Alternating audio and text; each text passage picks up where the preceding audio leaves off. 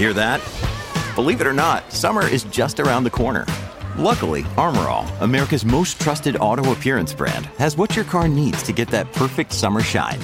Plus, now through May 31st, we'll give you $5 for every 20 you spend on Armor All products. That means car wash pods, protectant, tire shine, you name it. Find out how to get your $5 rebate at armorall.com. Armor All, less work, more clean. Terms apply.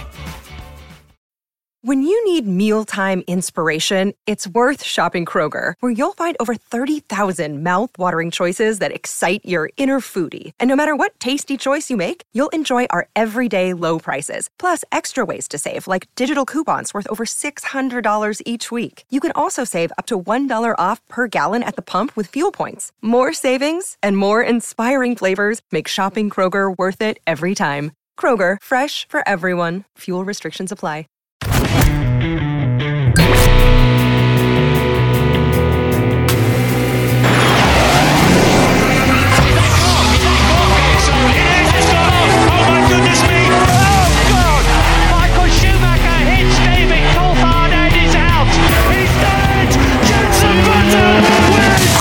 I'm Louise Goodman, and you're listening to the fantastic Cut to the Race podcast. Hello, my name is Bernd Mayländer, and you're listening to the Formula Nerds podcast. Hi, I'm Rosanna Tennant, and you are listening to the incredible Cut to the Race podcast. Hi, I'm Jordan King, and you're listening to the Formula Nerds podcast.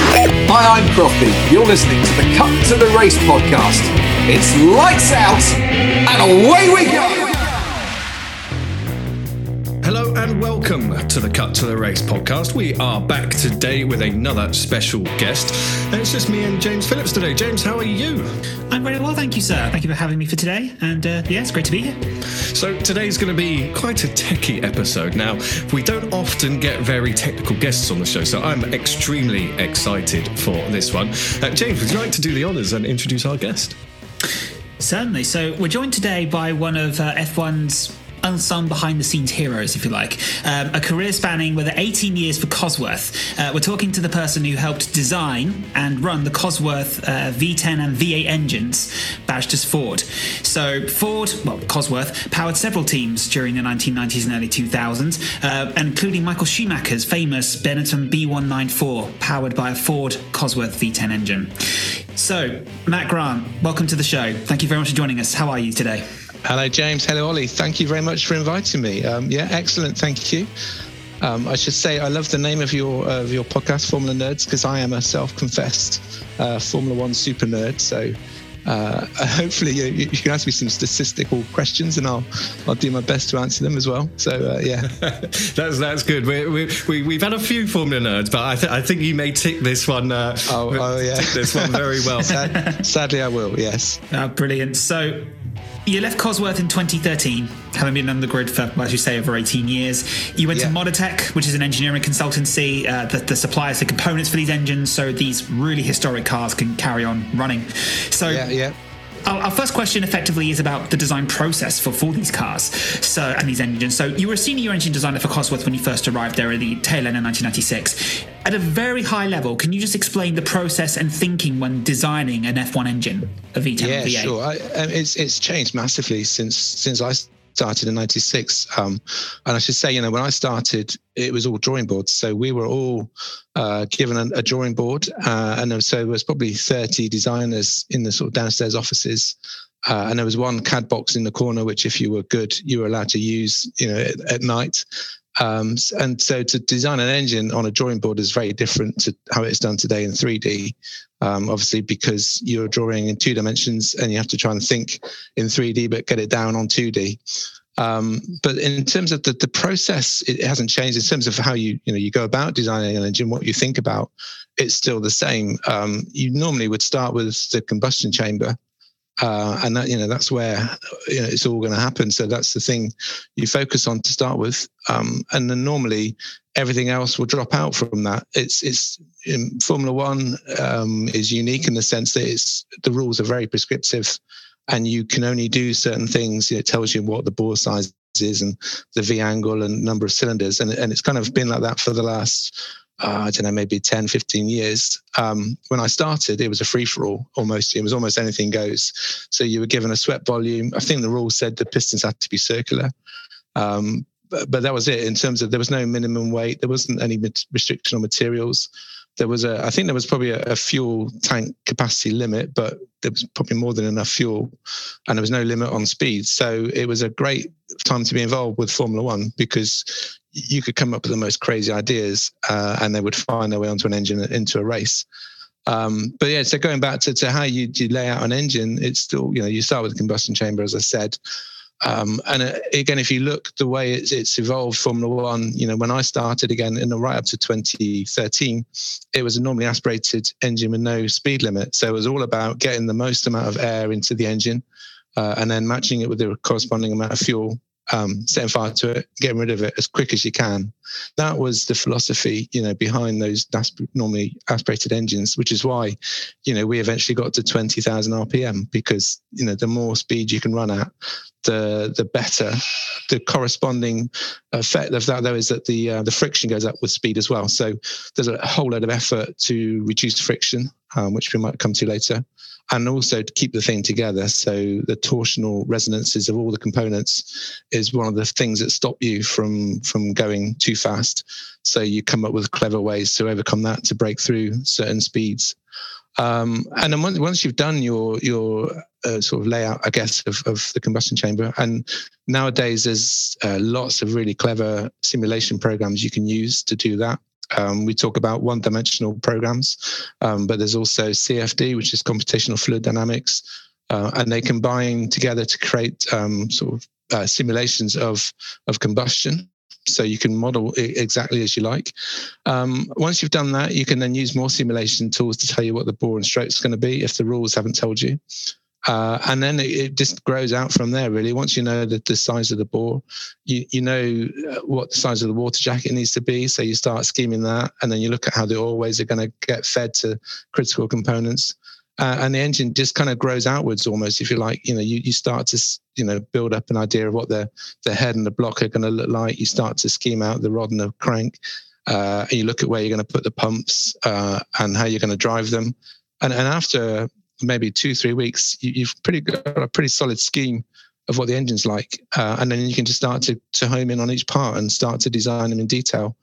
Um, we use a, a, top level down approach. Most people use that in their design. So you lay out the, the basics in CAD as sort of wireframe or points, and then you start just to to use. Everyone uses the same you know scheme uh, to model their parts uh, and hopefully, uh, after sort of three to four months, everyone's got models of parts that can start to be drawn up and manufactured. So it's it's um, it's a very iterative process. Uh, you also, if you're lucky enough, you know, that's the great thing from working at Cosworth is that you've got to see previous designs. You saw what worked, what didn't work. and when I started in '96, you know, Cosworth had been in Formula One for 30 years at least, you know, so there was 30 years of Formula One engine experience plus a whole load of other stuff from IndyCar, WRC, you know, it was, it was everywhere. So if you didn't know how, you know, how much, how, how small to make a conrod bolt, say, you could look at a previous engine and do the sums and say, well, that survived with those loads and we're going to run these loads. That's, that's how big we'll make it. So you, you kind of learn from experience. Um, and the other great thing about Cosworth was that you were taught uh, a lot of, it was kind of informal training, if you like, but um, we called it Design for Manufacture and Assembly, DFMEA, which um, which or sorry DFMA, which was uh, basically design something so it can be made. So we can all create shapes that nobody can machine or nobody can assemble. Um, Cosworth had a great team of production engineers and engine builders, and you could just go to speak to them and say, "Right, I'm designing a crankshaft. How how do you machine it? How do you grind it? Or you know, I'm making you know a feature, a tapped hole feature." what tools do you have in stock? Because you know we can, we can specify all sorts of funny threads, but if they can't get hold of the tool, then uh, it's never going to get manufactured. And that kind of grows into the um, making the, the, the engine easier to build, which makes it more reliable because you have less mistakes. So it, it's a uh, it's one of those things. If you get right to start with, you, you definitely um, recoup the benefits. Um, and then it, it, it kind of um, where we got to the point of you know designing everything, having standards that everybody works to. We even had, um, when I started at Cosworth, we spent two weeks, uh, I guess, as, as, trainees, no matter who you were. So you spent a week in engine build, building engines alongside engine builders. So you appreciated what bits didn't fit. And then you spent a week on the drawing board doing what they called the drawing board course. Uh, so even though I'd, I'd um, you know, studied technical drawing, you know, in my exams, uh, so I thought I was a fairly good draftsman. Um, they make you write the alphabet out over and over again until it matches everyone else's alphabet, which is uh, wow. which is crazy. But when you think about it, that's you know that's why all the drawings look the same. Mm. Uh, and in CAD, you're kind of spoiled because it just does it for you. But uh, we had to learn the hard way. Um, so yeah, so that, that's that's how you go about it. Really, it's not. I wouldn't say it's not rocket science, not literally anyway, but there is an awful lot of understanding of a lot of subjects to, to do. So you have to understand thermodynamics and you have to understand, you know, um, stress analysis and, and all sorts of other things so it's quite a, it requires quite a broad range of skills. I mean, it, it, to me, it doesn't sound far off rocket science, right? As a as a non-technical guy, but um, power units yeah. today, where you know the, the, deals they're announced so far in advance, you know, years in advance, um, and I assume that's because the engine's got to fit the car or the car's got to fit the engine. Um, how does that sort of process work, and and how do you go about right? Okay, we've got an engine. How do we get it in the car, or is it how do you mm. get get the car to fit the engine? What, what how does that sort of process work? It, it, depends on, I guess it depends on the relationship with the team to start with. Um, if they're a customer team, it, it's almost a case where you tell them what they're going to get, which doesn't sound doesn't sound great, but you almost have to say, "This is the engine. This is the you know, um, this is what it's going to be like." You have to design your car around that you know, without without being rude and without um, wanting to um, to put them out of business, but you have to sort of be quite harsh, I think, in some regards.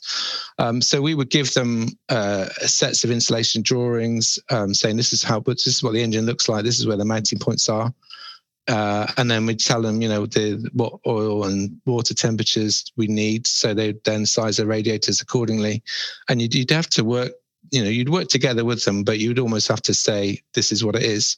If it's a works team which again uh, you know obviously a number of teams have become works teams there's more of an open relationship and you start to work with the team to define those parameters. So if you think back to when cosworth supplied jaguar racing there was an awful lot of involvement of the team in defining the engine and vice versa. So we would go to the to Jaguar Racing, we say, well, this is the shape of the um, the airbox, which is the trumpet tray. In most people call it trumpet tray. Um, um, they'd say, well, that's going to stick out the bodywork, so you know we'll have to do a dyno test to trim down the trumpet tray to make sure we don't lose power um, because they don't want lots of un- ugly blisters on the side of their bodywork. So so there's a lot of uh, toing and froing. It, it becomes more lengthy, but it's equally, you know, that's that's where you know teams like Ferrari are going to benefit because they have everyone under one roof. They can just do that all the time. Now that we've heard that, I mean, it's interesting just to talk about the cars that race with the Cosworth engine. So, '97 yeah. was your first season, you know, when, when in terms of being on the Formula One grid.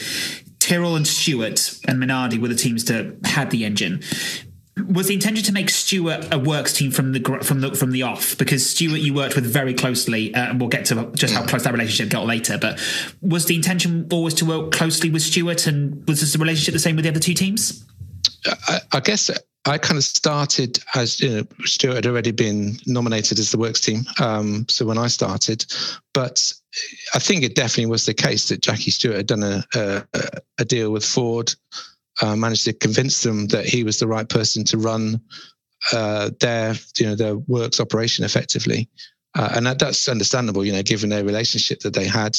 Uh, and given that you know it was it was a fresh start, if you like, you know it wasn't buying into an existing team. It was a fresh start in Milton Keynes in, in what is today Red Bull. So you can almost understand why Ford wanted to do it. Um, you know, as a as a their works team, with Jackie leading it and Paul Stewart, you know, also. And, and, I guess, you know, Jackie and Paul could point to their success they had in the lower categories. Um, and they brought on some great people into their into their team. Um, you know, the people like uh, Alan Jenkins, the chief designer, you know, people that had that huge amount of experience. So, so the, the Ford's risk, I guess, was fairly low. Um, and from an engine side, uh, Cosworth supplied them the the JD engine, as it was called. So it's their first V10 in its second year. So so it, again, it, it, wasn't as much of a risk as starting out completely from scratch, which is what you know we'll see teams like Audi possibly do. Um, it was a, it was you know taking an existing engine uh, and taking some experienced Formula One people to design the car around it. Well, what was interesting about that as well was, of course, Stewart bought Cosworth, didn't they? Uh, did, uh, not Stewart. Ford, should I say, what Cosworth? Yeah, the, yeah. The, they had a really, you had the Stewart had a very difficult season, second season in '98, because they scored a podium, of course, in Monaco in '97, which was a really fantastic result with uh, with Rubens Barrichello. Yeah. When did you find out that Ford were also buying Cosworth itself. Um, and did that change how you were interacting with the teams and your customer teams during the 99 se- during the 99 season as you prepared for 2000? Yeah, I have to point out that uh, unofficially, I, I, always view that as a win because Schumacher was disqualified from that season. So I always think Barrichello finished second, but uh, but Schumacher was disqualified from the season. So a win's a win, isn't it? Um, but yeah, it was it was quite um, it's quite a stressful time really because there were always rumours of of uh, Cosworth being sold. Um, and if you go you go back to the history of Cosworth, um, uh, Keith Duckworth and Mike Costin sold uh, the company in the early 90s to I think they were called Carlton or UEI, who were kind of an entertainment based company. They then sold it to Vickers, uh, who have a huge um, engineering firm. Uh, owning a lots of, of companies like Cosworth. Um, and there were always rumors that Vickers were going to sell because you know that they're, kind of affected by all sorts of other factors um, as well as you know just racing so uh, we were always kind of thinking oh okay we might be sold soon and obviously we'd had uh, Ford were a customer you know up to that point we'd had a, a couple bad years with the in 97 98 uh, the engine wasn't as strong as it as it could be. It definitely wasn't as reliable as it could be. And I, I always cringe when I hear people talking about the you know the the '98 season, you know, engines blowing up. I think, yeah, I, I, I was there. I was working on those parts, trying to stop them from blowing up. Um, so so so yeah, it, it kind of came to a head. Um, I think Vickers decided they wanted to sell. Audi actually stepped in and said, well, we're going to buy the entire Cosworth um, factories, everything uh, which uh, I think probably annoyed Ford because Ford were a customer. I think Ford had declared if somebody, if another OEM had owned Cosworth, they would pull out of, well, they'd certainly pull all of the work out of Cosworth. So they were very annoyed with that. Um, and that kind of forced their hand. So I think for about six weeks, we were owned by Audi. And then Ford came along uh, and purchased the racing side and split the company in two. Um, and, and from then on, really, it was very much you know, we are now part of Ford. Um, which I, I, have to say, I know a lot of people have disagreements and say, "Oh, it was the worst thing ever to happen." Actually, I think it was a brilliant thing to happen for Cosworth because there was a huge amount of investment. So, um, you know, we we saw the number of pool cars go up. Uh, suddenly, we had ten brand new Ford Focus pool cars, for example. yeah, they just they they definitely invested heavily into Cosworth. And um, what were your thoughts on on how things progressed under the, the Jaguar name, and then also yeah. um, a, a, small company we've all heard of called Red Bull taking over? You know, what, yeah. what were your thoughts on that? And I mean, I, I guess hindsight's a wonderful thing. You know, looking at it now compared to at that time. Yeah, it's fascinating that the amount of interest that people have still with Jaguar, and even though I think they had a couple podiums, I don't think they definitely didn't win a race, obviously, and they definitely weren't the quickest at any one point, but it's such a brilliant looking car. You know, we have occasionally, I, know, we'll come to it later, but in my day job now, I get to help people out with running those cars and they look fantastic. You know, the, the green and the white uh, paintwork and uh, they just, they look, you know, like they should have done better than they did. And it's always interesting, you know, when you think back why was it such a uh, why, why were the results so bad when Red Bull, you know, within four or five years, you know, were suddenly world champions and winning back to back championships?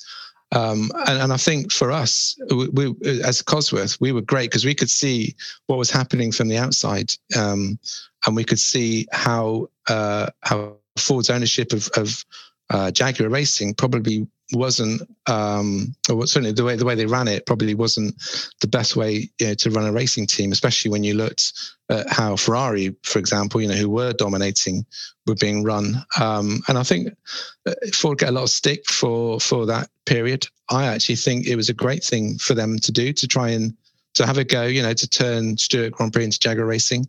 Um, what people don't realize is that Ford placed a lot of engineers uh, through both Cosworth and Jaguar Racing. So they came in uh, to help out. You know, they didn't, they weren't in senior management positions. They were there as designers or helping us, you know, run the, run cars at the track. Um, and and Ford's, uh, you know, reason for that was because they wanted to learn about racing, learn about how they could benefit from how companies go racing to try and improve what they did. So you can, it kind of makes sense, you know, why Ford would want to do that.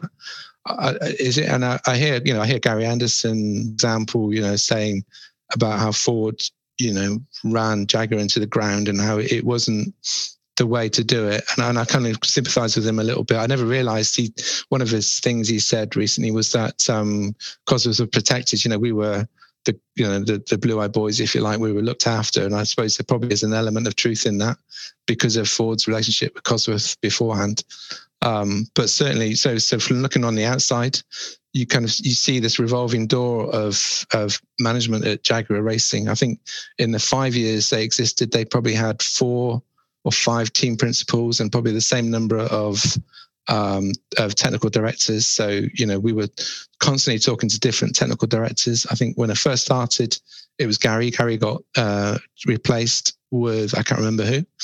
Um, oh, but there was a rumors of, of Adrian Newey, obviously Adrian Newey for a couple of weeks, and then Steve Nichols, and then uh, it, it, constantly changed. And I think, and I, I, was by that point, I was involved with we called it the installations group. So we would go along, and we would speak to the team and say, you know, this is you know what the engine looks like today uh, what's your concept? What do you want to change? And and it was always, you know, every year it was different philosophy. It was changing, and, and that that kind of probably explains why they struggled. Uh, and I, I, think you know when Red Bull took over, what they had, uh, the reason I think why they were so successful was consistency. Just because they had the same people year in year out running the the operation. You know, Christian Horner's done a fantastic job, uh, and the same with Adrian Newey, and they had that one strategy uh, and the, the, owner, you know, obviously um, had that one goal to to win championships, and they didn't. You know, when times are tough, they didn't get rid of people. They just persevered, and and that's still there today. You can see that that um, that ethos today. So uh, that's that's you know it's been really interesting. I must one day I'll write a book maybe about you know Jaguar racing from the outside, but it um, it was really interesting to watch the dynamics at play um, from from the outside as a supplier, if you like, to Jaguar racing.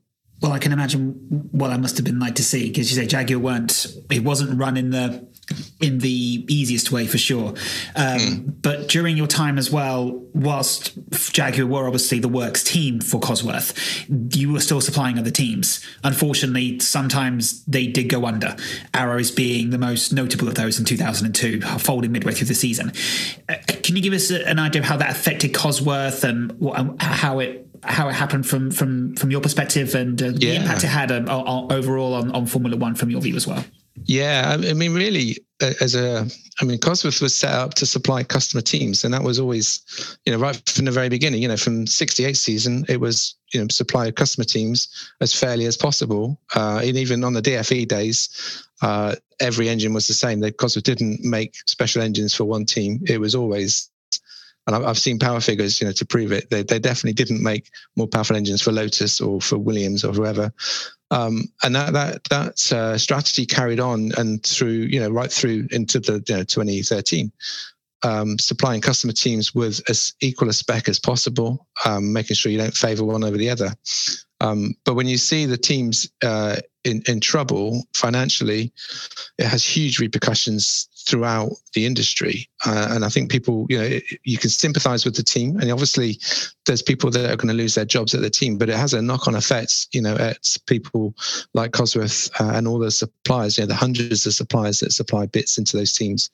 Um, so Cosworth was fairly strict in the sense of, of, if you miss a payment, you don't run, and that that has to happen because if they get allowed to to, to build up a big pile of debt and then they go under, that's even worse. Um, so uh, it, it, it's, fairly simple. All you do is withhold the ECU. You say, well, you know, you don't get your ECUs to go racing until you've paid, uh, and magically the payments appear. So uh, it's quite stressful for the guys at the track because they don't know what they're doing, and obviously it's very stressful for the team because if they don't go racing, they don't get sponsorship, they don't get paid. So uh, it's uh, it's a difficult situation uh, internally as well. You know, uh, Cosworth, you know, was set up to supply customer teams. Uh, in some cases, sometimes uh, it would actually create separate departments to do that. So you'd have, uh, so for the Arrows team you mentioned, um, there was a separate department, almost separate build shop um, to to build those engines. And obviously, if that team goes under, all those people then are, are worried about their jobs. You know, they obviously think, well, when we were building Arrows engines, they're not in existence anymore. Uh, I think thankfully Cosworth managed to to, to weather the storm and uh, try and uh, make sure that those people had other jobs to do. But uh, for an organisation, even you know, as big as Cosworth, it's a huge effect if you take away one of the customer teams. Um, and you look back over the years, I think probably Cosworth's probably been part of most of the teams that fall over at some, you know, or that go bust were using Cosworth engines at that time, uh, which is, uh, which I guess is, is the nature of, you know, the teams end up using customer engines and then they can't afford the bills and then that's where it all goes wrong. So we, we see constantly that, that pattern. Um, sadly, obviously I was it will come to later, involved, you know, in the 2020, 2013, when we were supplying the new teams and gradually one by one, we saw those teams drop out as well. And that, that's quite, quite sad emotionally because, you know, those people have worked so hard to build those teams up uh, and then you see them dropping off. Uh, it, it's, um, it, it's quite a, a sad state of affairs to get to. Thankfully, I think Formula One's in a much better shape. You know, the teams they have today are financially more stable, uh, and they're all professional. You know, you don't see the Andrea Modas of of uh, of the '90s anymore. You do have proper running teams that look like they're all going to survive for the next few years. I really want to do an episode on Andrea Moda one day. Ollie, we need to yeah. do that. there needs to be an episode on that team because they were brilliant. Andrea Moda were a team which folded after half a season. Trust me, we will do an episode on them because they were they were just unbelievable yeah. in all the all the wrong ways. Could be um, a short episode though. very yeah, true. Quite um, scary. I've I've seen a Williams uh, up for sale. FW, I think it was FW fourteen, but it's actually an Andrea Moda that's been painted up to look like the Williams. So you oh could my. you could buy it. Wow. Yeah. Um, just before, before we move on, um, you said you mentioned the ECU. Uh, is that the electronic control unit? Obviously, the, Sorry, the brain yes. of the engine. So just, yeah, just... yeah, it's it's the kind of the, the not the black box, but it is actually a black box that sits on the back of the engine. Uh, normally sits on the back of the trumpet tray. Um, and it has all of the, uh, the, the the boards inside that will control how the engine operates. Um, so without it, obviously you're not going anywhere, and, and, it's one of those parts as well that we discovered, uh, you know, reliability wise, if, if something, if a board breaks or if something becomes unsoldered or, you know, within it, that's game over. So reliability wise, it's an incredibly crucial uh, part to get right. So, um, in 2010, uh, Cosworth was named as the engine supplier for three teams. Now, your role changed at this point from um, senior designer to operations manager. So, what, what were the duties um, the, the, in your role at that time, and what was it like to be back, returning to the grid in F1?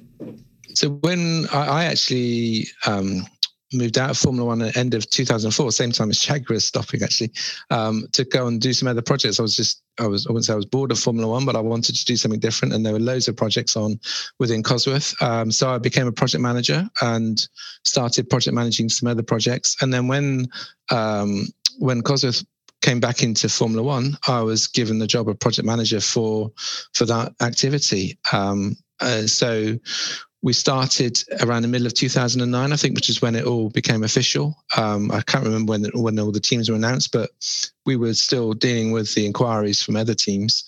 Um, so if you think sort of June, July 2009, we were given the green light we started from scratch pretty much. We didn't have any uh, inventory.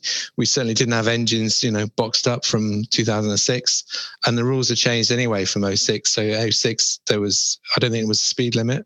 Um, 2010, there was, it was 18,000 RPM. Um, and I think the engine life had been increased. So I think we was we were uh, eight engines per season for per driver. So there was a lot of work to do to get the the reliability up. There was a lot of work to do. It sounds simple, you know. If you if you were at twenty thousand RPM and you come down to eighteen, you think, well, that's easy because you're you're well within it. But actually, the the issue I mentioned before of torsional um, resonance within the components. Um, most components have um, various modes of torsional frequencies, uh, or of vibration, sorry, and they have natural frequencies that are different. And you end up running through some of those natural frequencies as you go up the rev range.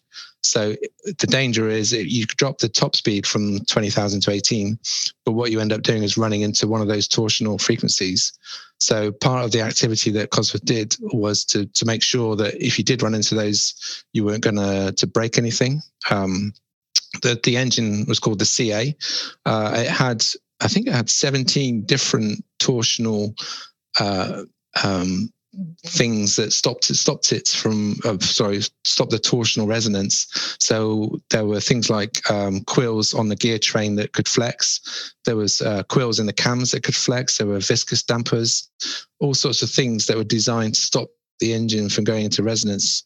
And and those those things were tuned, you know, to to make sure that running at the lower speed wasn't going to cause you an issue. Um, so so yeah, so we we had six months to define that spec and also then build the engines. Uh, um, back then we had winter testing, so 2010 I think probably January, I think there was. I think there were three tests that teams wanted to run at.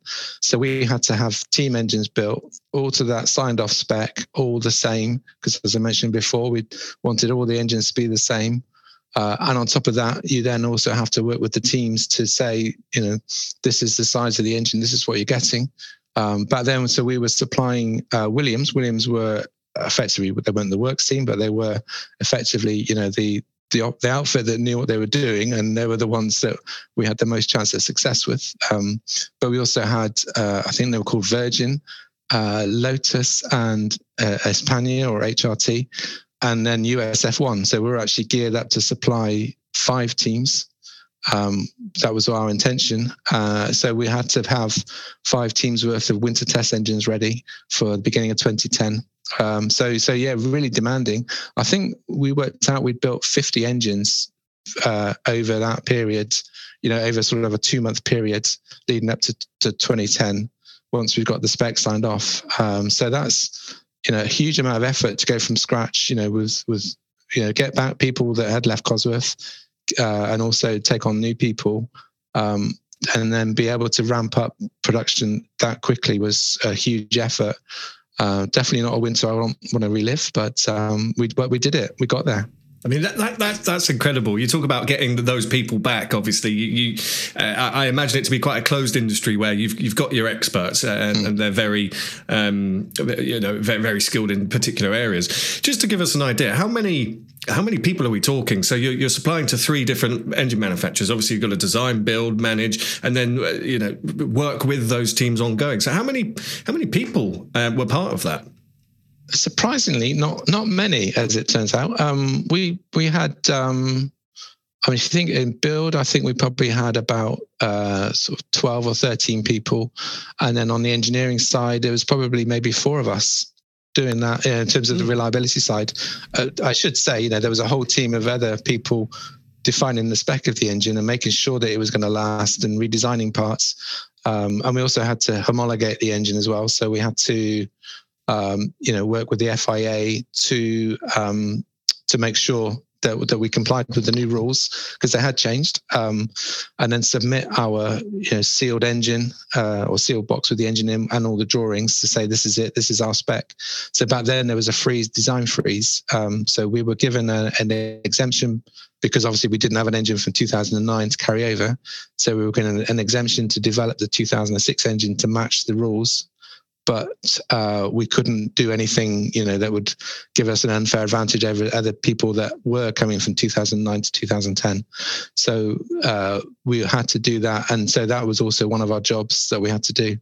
It's it's fascinating. Do you do you just provide the engine and then leave them to it? How does that sort of aftercare service work? Yeah, well, well, again, again, it comes back to the the relationship you have with the team and also their maturity. So Williams, yeah, you you almost, you know, Williams were leading us in some cases saying, do this, do that. You know, they'd obviously worked, uh, I think they were with Toyota the year before. So, uh, and BMW before that. So that uh, with those rules, so they, they were well aware of the V8 rules and what you could and couldn't do. So they were great. They gave us lots of advice. Uh, it's the other way around with the, the new teams, you know, teams like Virgin uh, and HRT and Lotus, they didn't know necessarily what what to do in that sense. So we gave them. This is where you gave them gave them the the drawings, give them the information. Um, and uh, Mark Gallagher, who was uh, on your podcast, uh, was my boss, uh, and Mark uh, has a great experience with teams, knows how they operate. And I remember, you know, I was the project manager.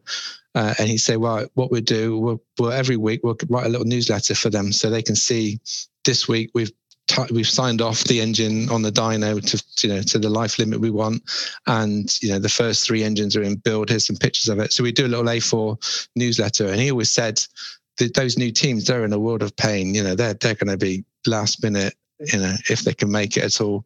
So we want to be the least of their problems. We want to be the one that they don't keep ringing up saying where's my engine? You know how are you getting on? So just just keep them updated keep them happy uh, and then we would, uh, I think again, each team again was slightly different in the way they operated. So HRT, I think were, were oh, it was Dallara, wasn't it? They were having their car built by Dallara. Um, but then Marussia, or Virgin as it was, and Lotus were building their own chassis.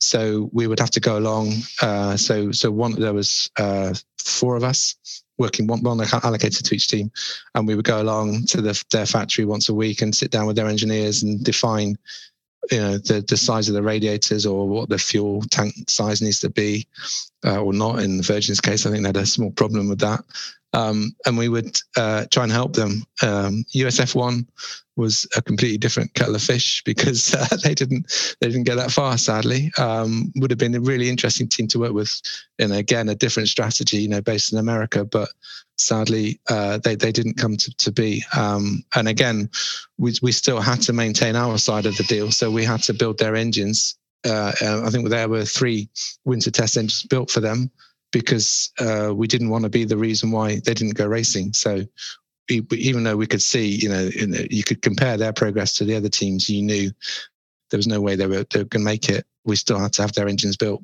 And, and the funny thing is, I was working. Uh, well, the, the, the guy that used to do all the engine deals at Cosworth, um, great guy called Bernard Ferguson. Uh, he was working for USF1, kind of poacher term gamekeeper. So he was on the other side, and he was hassling me for where my engines are. You know, uh, it was quite a, a, weird situation to be in. So moving on from from that side, from the USF1 to HRT's demise, um, yeah. they collapsed mid-season, unfortunately. Um, can you talk us through the final few weeks of that team's existence? Because they were, uh, yeah, yeah, they were tough. They were they, they, they, were a team that really tried and aspired to work to, to, get to where they wanted to be, but it just never truly seemed to happen for them, did it? Yeah, it, it was a it's a real shame because they they showed little flashes of, of promise. You know, they obviously they started off on the back foot. They had the Dallara chassis, but I think there was lots of issues with owners uh, or ownership changing hands and, and running out of money. Um, but they, they certainly looked like they were going in the right direction at one point. They kind of became, uh, I'm trying to remember their sort of timeline. You know, they got uh, run briefly by Colin Kolles, and I think they were also running Red Bull drivers. Um, so they were getting paid to run Red Bull drivers like Daniel Ricciardo. And I do remember actually, you know, we were um, under the under the hammer quite a lot because they were saying if an engine stops, you know, on the track or, you know, we can't run the engine, that means we can't run a Red Bull driver, which means we don't get paid. If we don't get paid, you don't get paid. So it was, there was a definitely an, a, a certain uh, pressure to get their reliability, you know.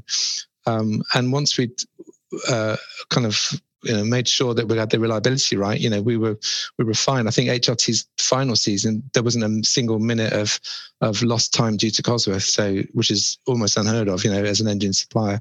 Um, but uh, but they and at one point I think they had a Spanish um, factory built and they were going to have a design office. I think Geoff Willis was recruited, so he he popped along and we met him and he seemed to be quite quite uh, hopeful of it all turning around. And then sadly, as you said, yeah, I think 2011 I think they got to the end of the season. I don't. I think they, they managed to make it to the last race, but um, but that was it. The end of the uh, 2012, sorry, the end of that year, that was it. They were they were out. And again, it comes back to the the the knock on effects. You know, Cosworth uh, made sure that they were paying regular installments, so they they weren't there wasn't a financial loss to Cosworth really at, at that point when they went under, but. You're structured, you know, you're geared up to supply that team you take that team out of your um, equation and suddenly you know you've got a hole that you know you need to fill so so we were able to to, to fill that gap but um but it was uh again quite sad to see a a team that had come into Formula One disappear. So, talking of paying the bills, Matt, um, we need to take a quick yeah. pause to pay our bills. Um, so, when we're back on the um, other side, we're going to talk about your current role, which is extremely exciting.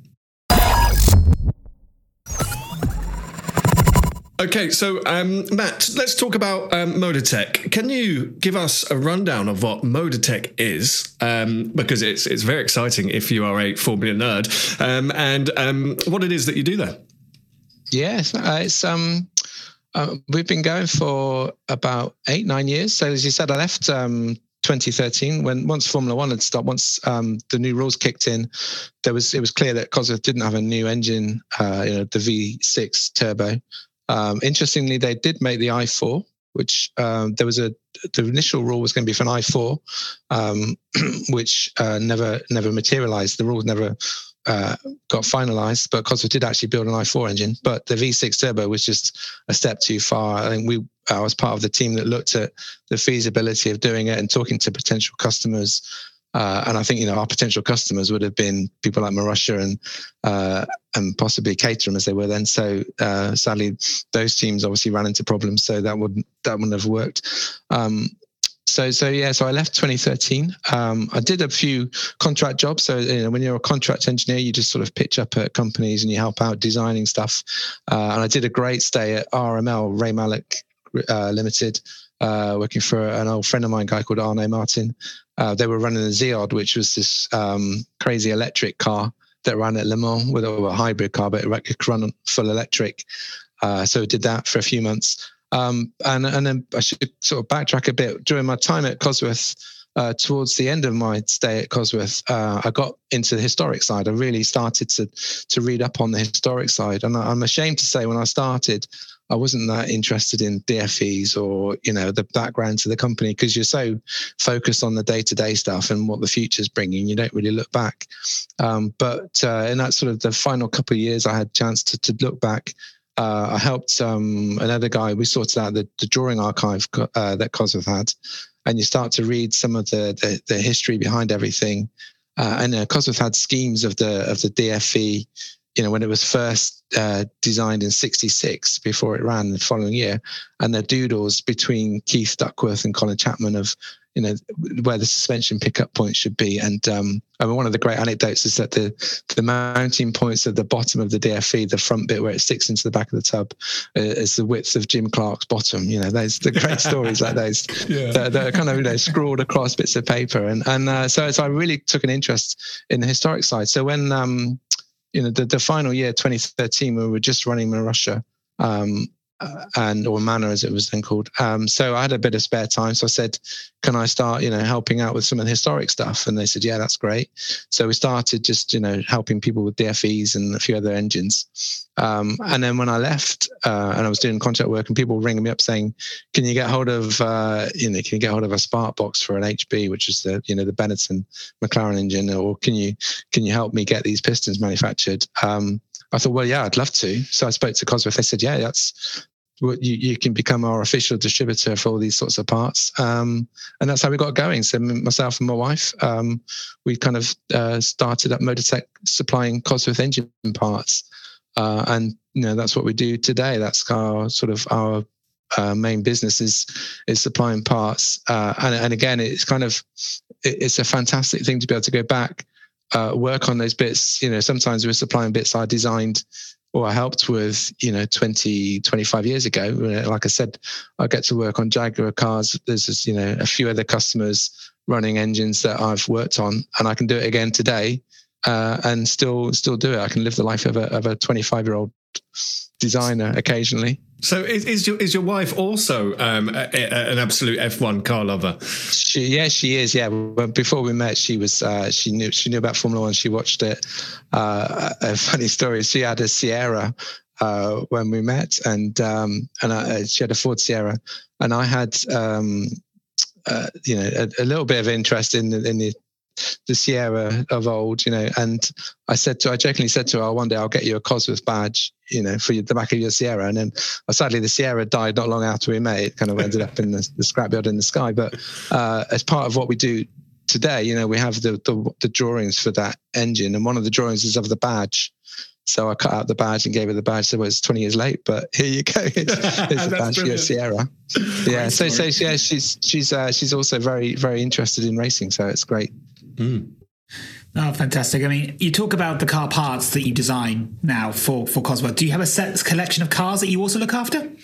Yeah, we we we cover all sorts. I mean, we go from from the beginning of Cosworth in '58 when they were building what they called the, the Mark you know, Mark One, Mark Two, Mark Three series of engines based on the Ford Anglia, right through to uh, BD, which was the belt-driven Type A. So it's to show my geekiness. Uh, that was doing the Escorts and the YBs that were in the Sierras and the Escorts.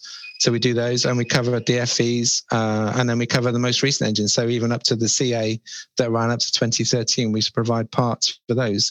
So we, we don't run the cars, but we help people run the cars. So we, or you know, we we kind of um, hopefully again it goes back to what mark gallagher said with the least of their problems you know we, we hopefully help help them sort out all the issues that they've got with running an engine building an engine running it and maintaining it I mean, th- th- these engines are extremely bespoke, right? And there can't be many people on Earth that can do what you do or have the knowledge to do what you do. I mean, how much is, is this your whole life's work coming into right now? now I'm the guy that can sort this out. I mean, it, it, I, I, can't imagine being able to, to have as much knowledge in, in, in this area as, as someone like yourself. Yeah, it's um, it definitely i couldn't have done this 20 years ago for example because i didn't have the knowledge uh, or the experience. When i started at cosworth i probably uh, wouldn't have wouldn't wouldn't have been known one end of an engine from another. Cosworth definitely trains you how to do all that stuff. Um, so i needed to to have that experience to build up and to have worked on some of those projects to be able to support people. Um, what i also do is i write articles um, for a magazine called race engine technology. So i write uh, about out sort of seven or eight pages for them every issue. Uh, well, actually, more than that, we do it twice now. So, so I do two of those articles every issue. And the reason I do that uh, is to learn. So we write about subjects that I might not necessarily know much about, but by the time you've written, you know, five thousand words on a subject, you start to learn. And we work with um, the suppliers for those parts or those services, so I get to learn an awful lot. Um, and that that again really helps me help our customers. So uh, give an example, you know, we we supply bearings. Um, I've written articles about bearings. I've designed bearings in the past, but never really understood them. But writing the articles and working with companies to explore their materials means that when I sell bearings, I can speak with some confidence that I know those are the best bearings you're going to get, and uh, and that's been a real. You know, if someone wants to learn something, read a book definitely, but even better, write try and write a book because it's uh, it really pushes you to the to the limits of your knowledge. Matt, you remind me of myself. If I if I want to know something, I just go all out into one yeah. thing. Uh, it's absolutely the way that my mind works. Yeah, I'll confess, I'm probably the same in, in that mindset as well. I think if we I, all are, aren't we? if I want to know yeah. something, I will go all out and research yeah. until I know as much as I can, realistically. Yeah, um, yeah. I, I, love seeing what Craig Scarborough does because, um, you know, he he doesn't have that background. He didn't work in a team, but he goes out and understands how stuff works by drawing it and you know you see his doodles and his uh, not doodles are they they're proper illustrations that he does but that's how he learns how, how things all work in formula one it's just fantastic yeah, when, when we, had, we we had Craig on on the podcast, and I was sitting there, uh, and it's just the way I think because of that, he's got the ability to explain things in a way that I understand, not being an engineer myself. So it, it's Craig, Craig's a heck of a man. So yeah, yeah, yeah, yeah. Very interesting indeed. Well, the next question I've got is actually, um, you could say it's more me digging for a bit of insider information, if you like. So it's more along the lines of how often do the cars that have these engines run, and more importantly, when's the next one so we can hear them in all their glory? Uh, you're you're after free tickets, aren't you? Everyone's after free well, tickets. or, maybe, or, maybe, just or maybe just know when the meeting is. yeah, yeah. No, it's. Um, I mean, like I said, because we cover such a wide range, these engines are running all the time. Um, you know, we have customers in Japan and Australia, New Zealand. So they're, they're running all over the world, all over the time. And if you think of Cosworth's history in, what is it now, 63 years old, 60, no, 65 years old, it's, it's one of those companies that's always been providing engines. Um, so there are, I mean, we cover probably 25 engine projects that all have different you know, different customers, different types of customers. Some are racing them in the Boss series, which is the I think I can't remember what it stands for now, but it's kind of a place where sort of Formula One cars from 2000s get to race, you know, which is you know which is great. That's how they should be, how they should be driven. Um, and then there's events like the Silverstone Classic. Um, I think uh, we went there once, and there were some 80% of the cars had Cosworth engines in, or some relationship to Cosworth. And you think, yeah, um, this is the, definitely the right place to be. Yeah, the Silverstone Classic. So, so those sorts of events uh, are really good if you want to see uh, a Cosworth engine running flat chat, and and there are other other things like um, race retro, um, the show uh, Autosport. Um, there's all sorts of shows where people will be demonstrating their engines and their cars. And then you get into people that own engines like the YB. Those guys are just passionate about their cars. You know, the Sierras and the Escorts and the Sapphires. They they they're a better state than when they came off the production line, I'm sure. And those guys go to shows. So we help a club called the Cosworth Drivers Club, which is a Facebook group. Um, and their their guys are more knowledgeable probably than people that you know design the engines and cars back in the first place. Um, it's uh, it's uh, and again it, it, feels almost you know you sometimes you think wow you're pinching yourself because you're working with some of these people that are that ran the cars back in periods. You know some of the racing drivers we get to work with occasionally. Um, I remember. Uh, back in before, well, when I was still at Cosworth, actually, like I said, dabbling in historics, um, we went along to the uh, Goodwood Festival of Speed, and uh, we were um, running the soapbox. So, so it was an anniversary special from a from a, a, previous event that Goodwood ran, where they ran soapboxes that Cosworth built and Williams and Rolls Royce and a few other people. And we were lucky enough uh, the first time to have Barry Sheene drive the soapbox, ride the soapbox, whatever you do with the soapbox, down the hill. Um, so we came back for this 10th year anniversary, 2013, uh, and uh, one of uh, Cosworth staff drove it down the hill. Um, but he then got a drivers club pass, so we will all borrow that drivers club pass and we'll all go and use it to get into the restaurant. And uh, suddenly you're rubbing shoulders. I got to meet with Emerson Fittipaldi and John Surtees and some of these great names. So you think I would never get the chance to, to talk to them. And I started talking to John Surtees for ages, and I was saying to him, you know, what what we do. You know, we're um, this is when I was at Cosworth. You know, we're you know, resurrecting some of the historic parts, and uh, he gave me a bit of an ear bashing. He said, "Well, I, you know, Keith Duckworth sold me these magnesium cylinder heads, and all the all the seats fell out. I've still got them." I want my money back. and then he's, he's still, this wry smile goes across his face. You're like, ah, okay, it's a wind up. okay. Everyone else on the table is laughing. Yeah. So, but to meet those kind of people, it's fantastic, you know, and that's what historic racing does. Historic, these guys love to talk about their, their, their, their history and what they did and to be able to talk to them about it is fantastic it would it's a real honor sometimes to be able to to supply those parts and to work with those people Brilliant. I mean, you talk about Cosworth's, you say, 60 plus year history. So, our penultimate question is what is your favourite engine and car from Cosworth? Do you have a particular soft spot for any car from the period, from all the times you've worked in F1 or other areas? What What is your absolute favourite? Oh wow, how long have you got? It could be a, it could go on forever. my list. My, probably the best the best engine I ever worked on and the best time at Cosworth uh, was called the CK, which ran in 1999. So it was the Stewart SF3, um, which won a race um, and I think got one or two poles. Uh, and it kind of that was you know I mentioned you know that the first couple of years with Stewart were a bit stressful reliability wise. Um, in '99 it all came good. Um, when I started at Cosworth, um, there were a few people like me that didn't have any background in engine design, and I think that was deliberate. I think the people that, that ran the group, a guy called Nick Hayes, um, they wanted people that didn't have experience necessarily. So they weren't going to be, um, you know, come in with all these uh, ideas, but they'd start to see what was going on and then think out of the box. And that's what the CK was. It was, it was a complete, you know, revolution, if you like, in terms of the engine design. Um, and we we had all sorts of great things on that engine. So it had um, the beam head structure, so which is a a sort of vertical wall that ran down the length of the head to give it stiffness. And then there were finger follows mounted to this beam, um, which kind of turned it through 90 degrees, which is a really clever idea. Um, there were things like carbon cam covers. So if you if you look back at the first race of SF3 in, in, Australia, and both Stewarts were smoking on the grid, and they had to stop the race. That was the carbon cam covers that were leaking oil, which uh, turned out to be because the t- the team had never qualified that far up the grid and didn't realise they had to sit on the grid for an extra 30 seconds. And that was what overheated the engines and caused the smoke and the, the, cam covers to break down. Um, and then in my group, you know, the things I was doing, um, you know, I did uh, cranks with heavy metal weights, which uh, which came back to bite me because they came off, but we fixed it. Um, so those sorts of ideas that that we could all do. And and if you go from the 98 engine to the CK99, we took 30 kilos out of the engine, which is a huge amount. You know, imagine 30 kilos. We actually had a, a weight made to represent 30 kilos, a big block of aluminium, just to show people and uh, and it was just uh, an incredible atmosphere. Um, that engine ran on the dyno, I think, like three days before Christmas. Um, so we all uh, probably shouldn't say it from a health and safety point of view. We all went down the pub uh, the night it was going to run, and then came back. We weren't.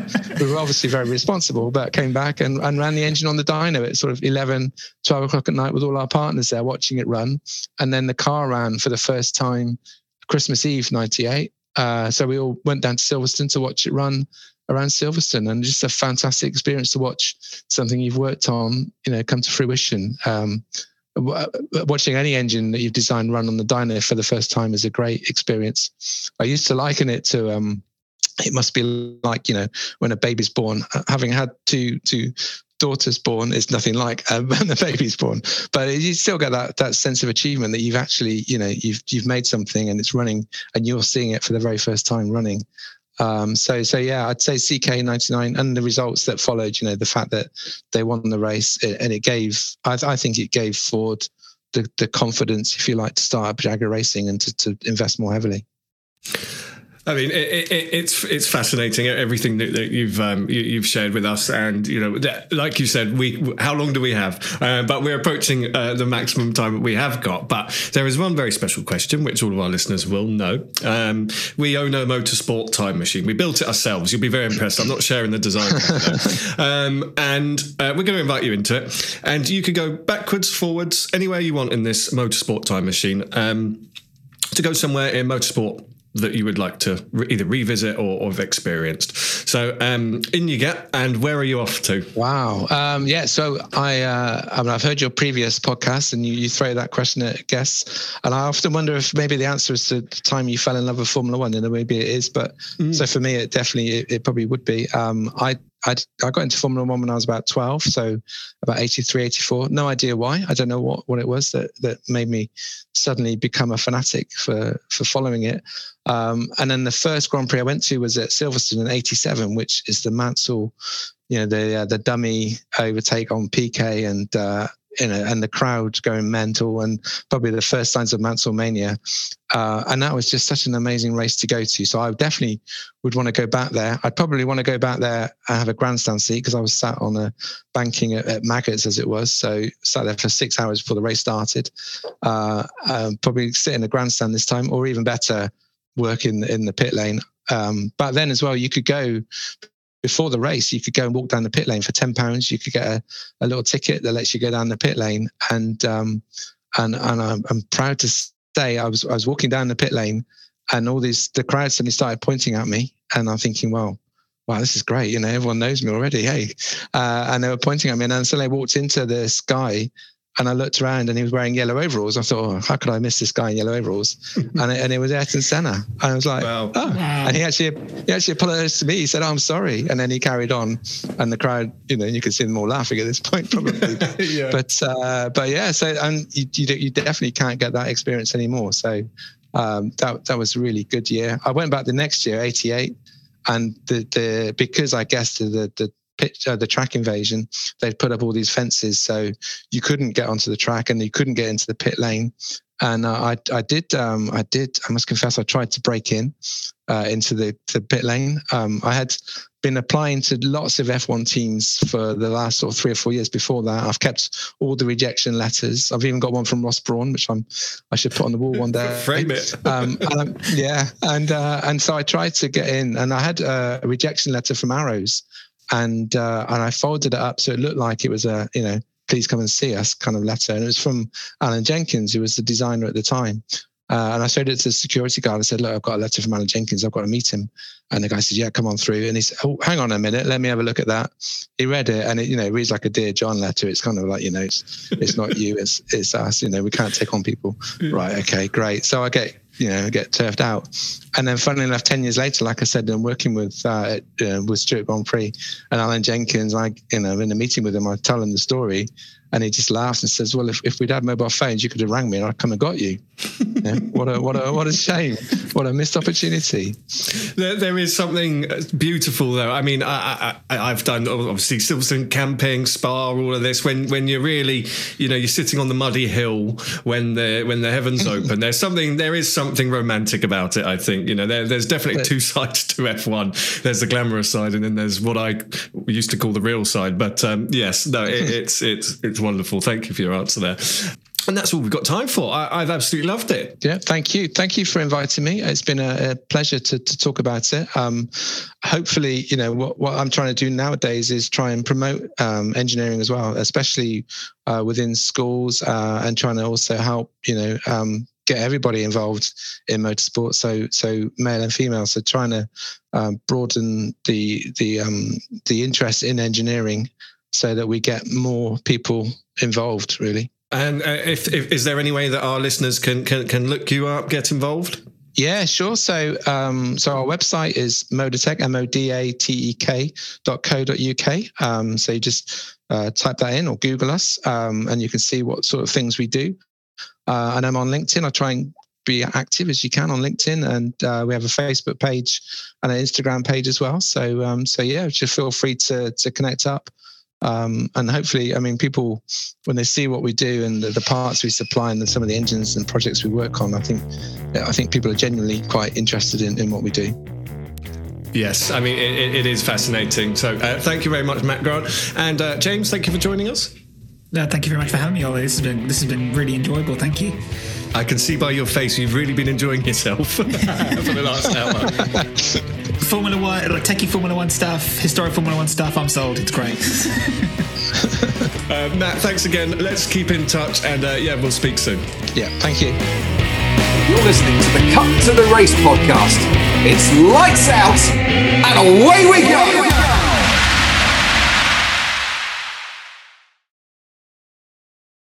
Sports Social Podcast Network.